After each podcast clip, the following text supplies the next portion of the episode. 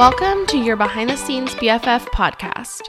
I'm your host, Kate, and I'm a teacher turned entrepreneur, mom of two, and I help women build businesses as virtual assistants so they can create a life they love and a schedule to match.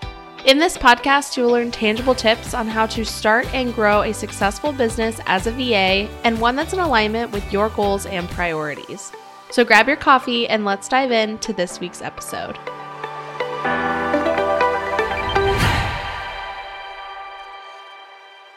Hello and happy Tuesday.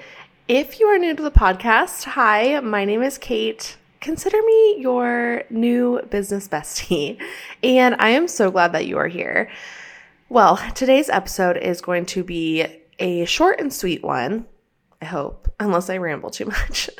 But one that I hope will give you a little direction if you are someone who is already a virtual assistant, or maybe you're starting out in your business as a VA, or maybe even just thinking about becoming one and you're wondering how the heck you get clients.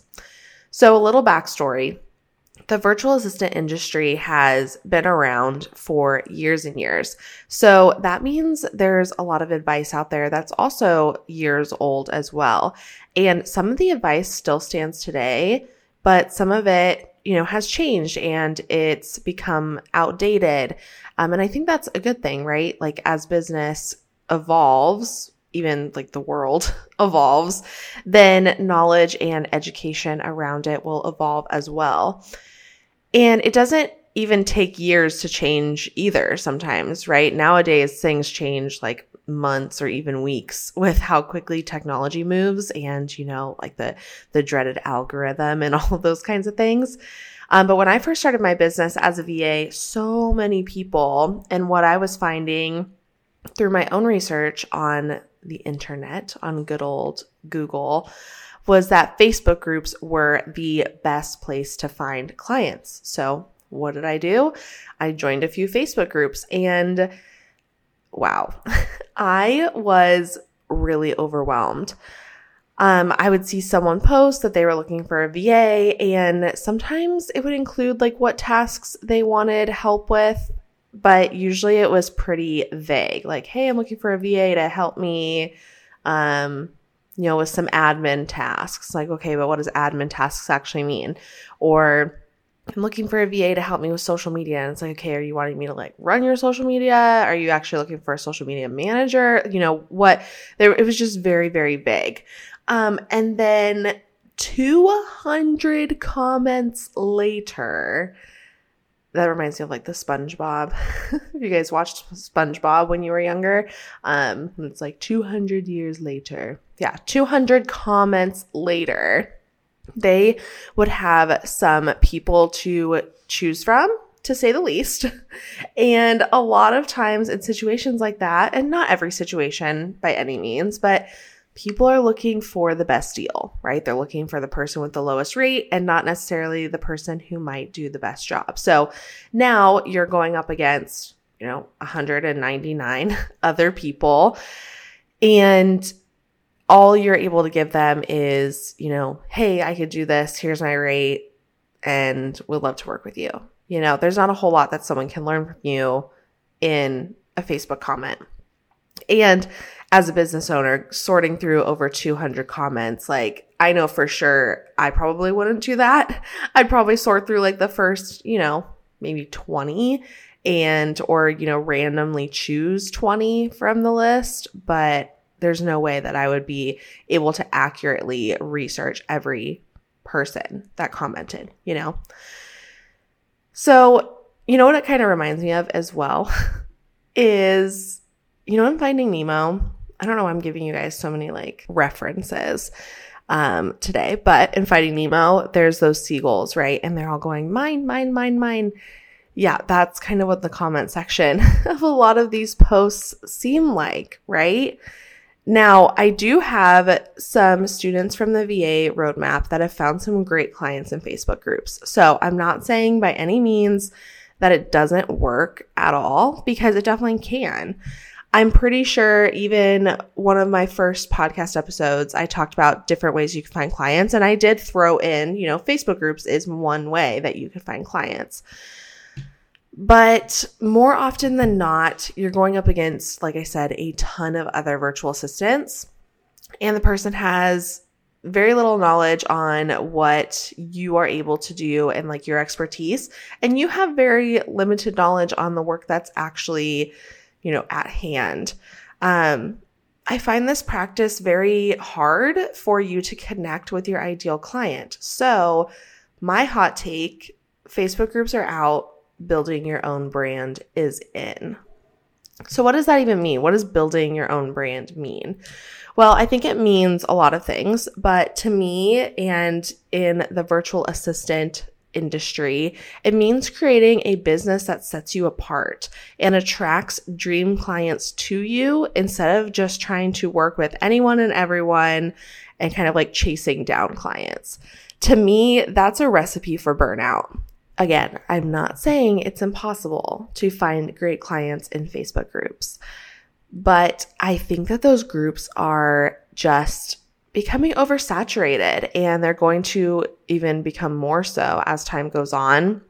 And it could take a lot more time and effort to not just find a client to work with, but find your ideal client to work with inside of these groups, especially, like I said, with just such limited knowledge on the person, their business, um, you know, all of that kind of stuff, the tasks that they want you to do, etc when it comes to building your own brand, you're putting out what you want to attract. You're providing value to people so that instead of feeling like you have to beg them to work with you, they are lining up to work with you and to hire you as their VA.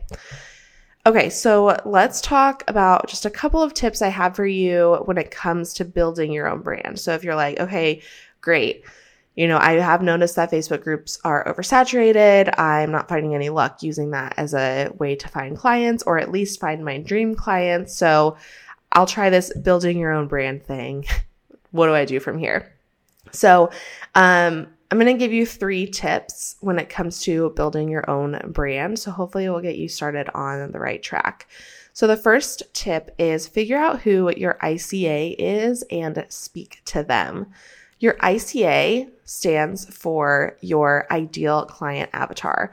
So, the ideal person that you want to work with. This is something we go pretty in depth with in the VA roadmap, but some questions you can start asking yourself are what are the characteristics of my ideal client? What problems or challenges does my ideal client have? What values does my ICA uphold? Where are they at in their business? Like, have just started? Are they like two years into their business? You know, where are they at in business? You could even ask yourself, what industry are they in? Um, or industries. You know, you could have like a couple different industries that interest you. Those are just a few questions to help guide you to identifying your ICA. And this is different from a niche. So I think you can have an ICA, but not have a niche. A niche to me is like, you know, a, you're either, um, honing in on a specific service, like you're niching down in your services and what you offer, or you're niching down in I help realtors or I help um, online course creators. Um, you're niching down in like a specific group of, you know, a group of business owners or a group of clients. But an ICA, I feel like you can have an ICA. I know this. I know that you can have an ICA across multiple industries. So you might have someone that is a dream and ideal client that is a photographer, and then you might have someone who's a dream client that's an online course creator.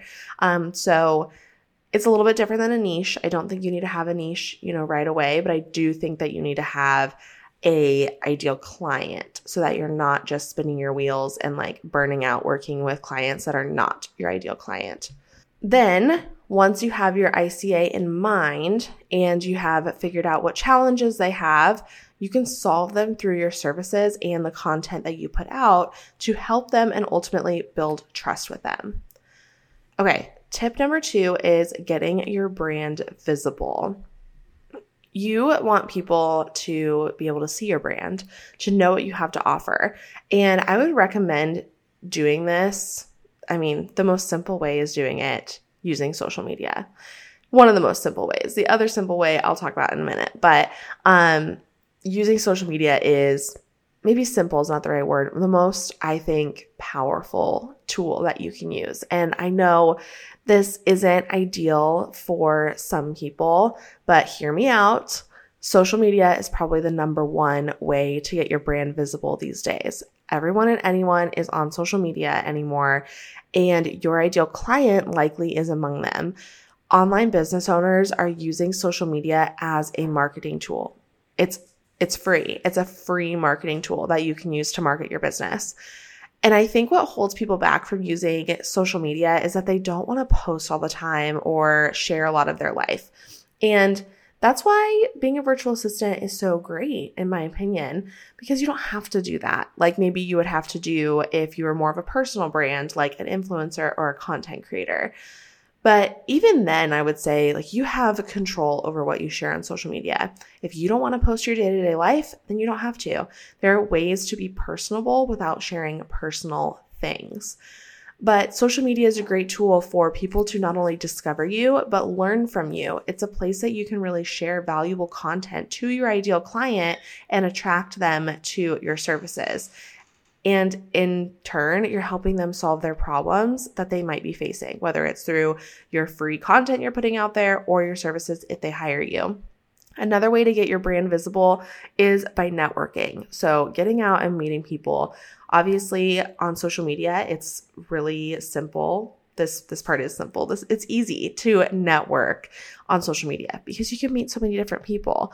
Um, but it's also possible to network inside your community and in real life. So, like getting to live events or getting to events that are interesting, like conferences and that kind of stuff. I have a conference that I am going to in the fall, and I'm just excited to network, to learn from other women and, you know, help what I learn be able to take and help the people that I serve, and then also network with others that um, I might not have ever met before, you know, if it wasn't for this event.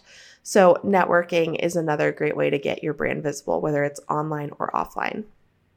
And then my third and final tip is define what your UVP, which stands for unique value proposition, is and set yourself apart.